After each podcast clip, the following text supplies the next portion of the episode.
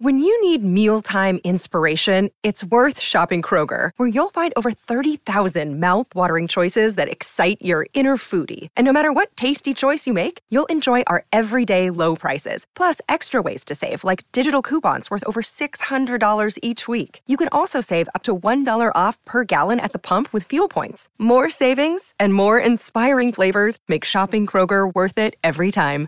Kroger, fresh for everyone. Fuel restrictions apply. Here's the scenario you've been injured in a serious accident. The doctor says your recovery could take months, maybe even years, yet your insurance company is denying your claim every step of the way. If something like this happens to you, call me, Brian Goldfinger of Goldfinger Personal Injury Law. We have offices in Toronto, London, Peterborough, and now Kitchener Waterloo. Visit goldfingerlaw.com and get us working for you.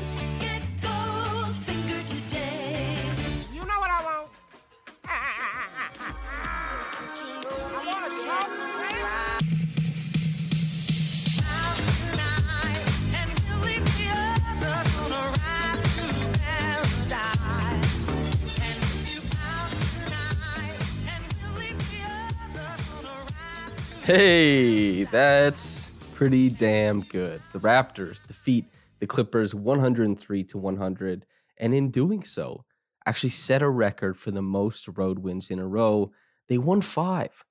I think I talked about this, well, maybe in the preview for today's game, maybe somewhat in the last reaction podcast, but the Raptors, a team who people, your fans were correctly, I think, worried about what this West Coast swing might do to their record how it might affect the play-in or the sixth seed, eh, you know, chasing down that spot. I think they're tied for sixth currently with Cleveland, actually, because Cleveland lost today and they won. Yeah, so they're well, they're tied, but they don't have the tiebreaker. Both Cleveland and Toronto at 39 and 30. That's pretty interesting. And they did it because they've been dominant on this stretch where OG hasn't been available. Fred has been in and out of games. And not only that, but has uh has underperformed in some games because of his lingering knee issue. Gary Trent Jr. has been shooting, you know, he had that huge 42 point outburst, of course, but yeah, as seen in this game, the one for nine in other games as well, been shooting pretty poorly from the floor. The Raptors have leaned on Scottie Barnes, Pascal Siakam, and the likes of Precious Achiuwa and Khem Birch even popping in, especially in tonight's game, for example. He was awesome. Getting performances from places that they weren't always expecting them earlier on in the season this is maybe the appeal of playing a young team with you know a bevy of potential is that you start to hit your stride later in the season because experience and talent start to coalesce into very meaningful players. And guys like Precious Achiuwa who just had a lot of great defensive stops tonight had a lot of really fun potential. Like when we look at some of the plays that he made on offense this these are just plays that Chris Boucher won't make. These are plays that Khem Birch won't make, and these are plays that you know the fluidity of his drive sometimes and his handle sometimes even looks a little bit better than than Scotty, and that is the the overwhelming potential of of Precious Achiuwa. He had a pick and pop three in the fourth quarter late, for example. So they're getting these big performances from players that they haven't necessarily been getting them from all season, especially when you consider Precious was really, really bad offensively all year. But now he's starting to actually give you a little bit on that end. And that's really meaningful because he's almost always really impactful on defense. So it's been awesome to see. Five in a row. I'll start at the end of the game. It was a very interesting finish because the Clippers, the last time these two teams played, the Clippers weren't bold enough to double anything. They had just kind of started to embrace this new this new era for this season. I shouldn't say era this new run of form that they'd have to assume for this season. They're pretty gritty when it was just Paul George. They're still gritty when it's Paul George and Kawhi Leonard, but they're extra gritty when it's neither of them on the well, they're on the roster, but available. They're both injured. And they didn't double anything. They would switch the pick and roll actions with Fred and Pascal down the stretch, and Pascal killed them in on the switches. Scored a lot down the stretch. And when we think about Fred and how Pascal and Fred manipulate through the pick and roll, Fred started ghosting some screens. If they wanted to overload on Pascal, Fred was open for a three. Those things were very present the last time they played. This time, we saw a few different defensive decisions from the Clippers. And it ended up with the Raptors deciding instead of trying to navigate their very switchy, rangy, long, and tenacious defense, as they run through their doubles, they would just hand the ball off to Scotty Barnes and see if he could make something happen down the stretch. And he had one good play, and it was that run all the way to the rim for a layup. But otherwise, it wasn't overly successful. And so the Raptors, when Pascal was on ball, because that's what they wanted to do, Pascal was tremendous. He had 31 points, 12 boards, 60% from the floor, 60% from three. Didn't get to the line really. And, you know, that speaks to he was just beating and getting around the rim protectors in this game. He wasn't really going through guys. He was just, well, you know, on a couple plays over Hartenstein, I think you could make the case. But he didn't deserve a bunch of free throws, I don't think. He was just really clinical. And the Clippers were scared of him being clinical down the stretch. So what they did was they sent early doubles. They sent late doubles. And that so when you send an early double, you just want sometimes it's based on opportunity it's based on where you send the double from. So you create the outlet, and maybe you can force the ball into, you know, Scotty's hands or Chris Boucher's hands or something like that instead of Pascal's.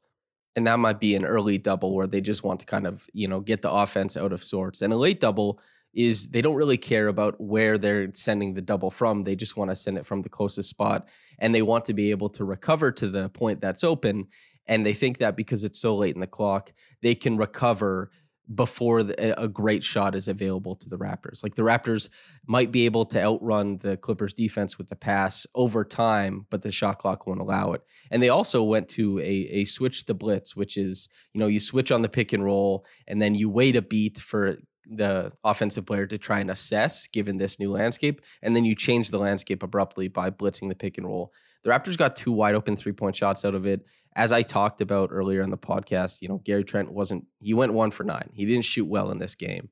And, you know, one ended up in his hand, another ended up in Precious Achiuwa's. I think he was one for three from downtown in this game. And also Fred, they started the the late blitz. They actually started pressuring like as soon as he brought it above half on, I think one possession as well. So they went to Scotty. Scotty had the one bucket, and Scotty also um, he had the turnover and Eh, we we got into broken plays, one of which ended up going to Pascal pick and roll, where it looked like he was caught between trying to lob Precious, but then Precious didn't leap, so he ended up trying to push it towards the rim, and it got intercepted, and the ball bounced around, and then Precious beat the shot clock. But the Raptors offensively, it wasn't pretty down the stretch. It just so happened that they did a good job earlier in the quarter scoring and getting out on the fast break. So I would say largely the reason for this win down the stretch is something that the Raptors have been able to do in a lot of these wins down the stretch is force turnovers, get out on the break. And I think that's a very important aspect of this defense.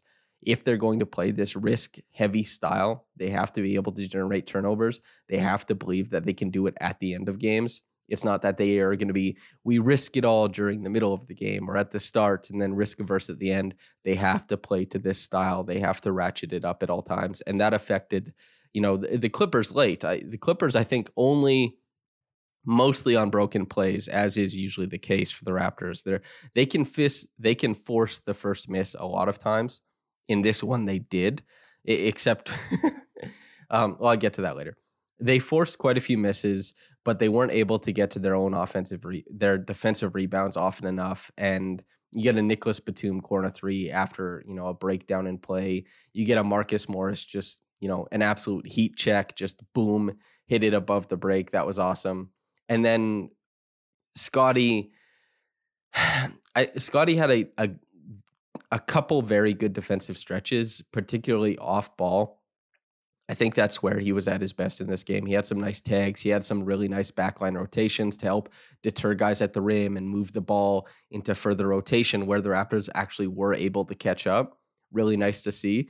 But late, he had the Reggie Jackson assignment, and he just the same way that on Jimmy Butler he played way too high, the same way that on Luka for most of the time that he played him it was way too high, or when he guarded Jalen Brunson way too high, on James Johnson way too high, and Jimmy, Luka and James Johnson and Trae Young have all scored with ease on Scottie Barnes late in games and they've gotten downhill on him late in games because he just plays way too high up. This is also something that happened earlier in the game when he was guarding Marcus Morris in isolation.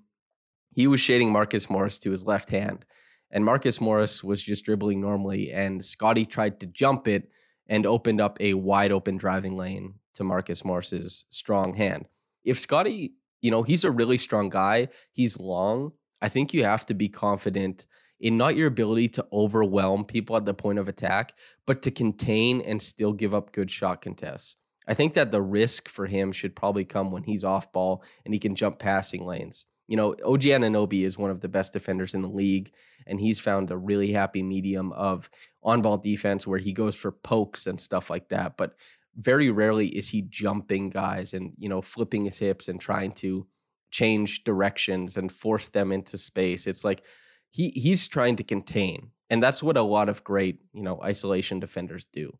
Scotty does not try to contain, he tries to overwhelm. And I'm not really sure if this is a holdover from college or anything like that, because he was certainly able to overwhelm college guards and college forwards and stuff like that. But I think anytime he's been by himself pressing at half or pressing above the break, largely this season, it's been, I would say, very unsuccessful. And more often than not, he gives up easy driving lanes that aren't really earned because he should be able to contain and contest with his length and strength. So that happened down the stretch too.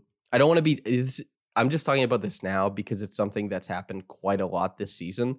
But I still think Scotty had a nice game. And I still think Scotty was productive on defense. It's just something that's kind of been bubbling up in as far as his defense goes. And it showed up late because Reggie Jackson was boogieing on him, kind of. And yeah, the most fun stretch of the game was the Scottie Barnes steal and the stare down at, I, I believe it was Reggie Jackson, looked him right in his soul as he went up for this awesome. Just Scottie Barnes is such a long athlete and he's explosive too, really jumping off of one leg, can really get up. And he looked Reggie Jackson right in his eyes and cocked that thing back, dunked it. Next time down the floor, Pascal Siakam and Precious, they run a pick and pop, goes right to Precious. It's above the break, too. I know Precious's three point shot has really been coming around from the corner, but if he hits from all points on the court, that's just awesome.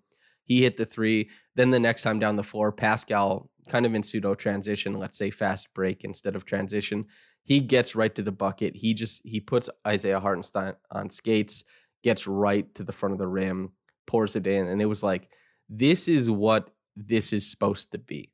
This is the platonic ideal of this long team. Fred VanVleet has been, by the numbers, the most impactful player for the Raptors this year. And, you know, some of that ties into the style they play and being very reliant on shooting and stuff like that. And I think there's an interesting conversation to be had about who's the best player, Fred or Pascal. Wherever somebody falls on, whatever side of the fence you fall on, I, I don't really care. I lean Pascal, but I, I have no qualms with anyone who leaves who leans Fred. But this team, when they apply the tagline of six nine like size guys, and you get the a pick and pop with two six nine players, and the one who is the best rim protector on the team is the guy hitting you know this three, and the guy passing it to him is this offensive engine. And the other guy is getting a steal and running out on the break and just throwing down this highlight dunk and then the next time down the floor, this long guy is just eating in, tra- in on the fast break and getting into isolation and getting to the front of the rim. It's like arms, legs, talent is all coming at you just at a rapid pace, and it's really tough to stop. And I think that was super enjoyable for all the things that the Raptors struggled with late in game. And it would have helped if Gary Trent Jr. was shooting better from three, for example, or just shooting better at all, for example. Even, you know, Fred seven of 17 in this game, not exactly a sterling performance. And the three of nine from three is it's good enough, but it's not really what you want to see. And you know, the, the, doubles really did deter them late, especially since the, the shooting wasn't there. But that's okay. And yeah, uh, in spite of all the things that went wrong, they did enough things right in this game to to really drive to really drive them to uh, to this victory. And and I think that it starts with Pascal. Before this game, when I wrote about it, I said that he he dominated the last time. The Clippers had no answer for him, and for most of the game, when they were reluctant to double, especially above the break, because you can get the ball out of his hands if you double above the break. That was the adjustment they made because they did double him in the paint. They tried to send help. He outfoxed the double two possessions in a row. That is kind of fantastic to see because I, I made this video for Raptors Republic. You can find it on the YouTube channel about how he's been dissecting doubles this year because he gets doubled at a top five rate in the NBA. And a lot of it is done through passing and playmaking, which makes sense. He's terrific at that. But he isn't that aggressive against doubles going for his own offense. Guys like Joel Embiid are. And Pascal isn't blessed with the same size as Joel Embiid, but he does have a lot of talent. And especially if he's being guarded by a guy like Reggie Jackson, sometimes those guys lighten up when they feel a double coming. Like they want to kind of orient you towards the double. And you can find space when they let up. You can find space in where they're trying to jostle you and you can counteract that. And so Pascal in this game, I think, did a fantastic job of looking for his own offense, even when he was under pressure. And that that isn't just relevant with the the three point shot where he went three of five, and he was definitely um, more trigger happy than he typically is, and that was really nice to see. But he just he worked and worked in this game, and he helped drag the Raptors through a lot of possessions, and he did it with you know composure. He did it in a clinical fashion, and he just looked really good. Ivica Zubac and Isaiah Hartenstein. Hartenstein, I think, per volume and percentage, probably grades out as the best rim protector in the NBA this year. He also fouls a lot, and he's you know he's he's a very reckless player, and he doesn't have as much volume as a lot of other bigs. But he's had great rim protecting numbers, and he's very aggressive. And Ivica Zubac has been a good rim protector for for a couple years already. And so Pascal, I think, did a really great job navigating them. It was it was a really masterful performance. It, it didn't end up with a bunch of assists like we're kind of used to seeing, like Pascal getting you 27 and 8 or 27 and 6 or something like that. It was just him finding spots for himself. The guys weren't shooting that well, so he had to, you know, urge himself on a little bit more. And and he got to enough points to to lead them through it. And then yeah, I, I talked about Precious at the start, but I just the five of seven from the field, eleven and six in this game. You know, saving that possession late, hitting that pick and pop three. He, he had the offensive foul on the one drive, but eh, this is a really really fun game for him. The, I talked about it earlier, so I shouldn't belabor it too. You know, belabor this point for too long, but the potential's there, man. Especially attacking closeouts and stuff like that.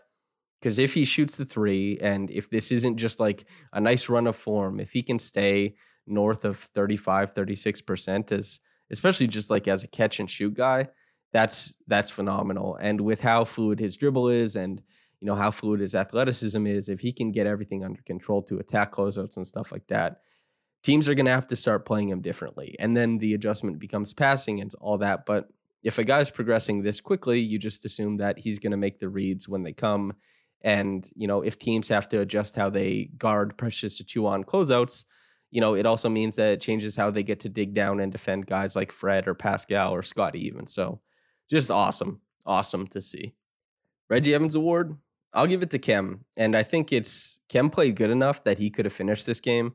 I thought he was I thought he was really strong in this one. The um the five of six from the free throw line, the five offensive rebounds, that's huge in a game where the Raptors they they come out they shoot 46% from the floor 34% from three. It's not a super big deal but the raptors you know they really love their extra possessions and it helps them through so many of these games.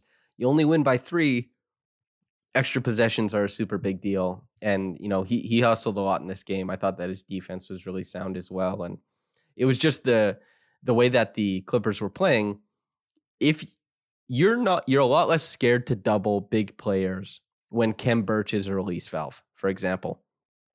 And that's why Khem Birch didn't close this game.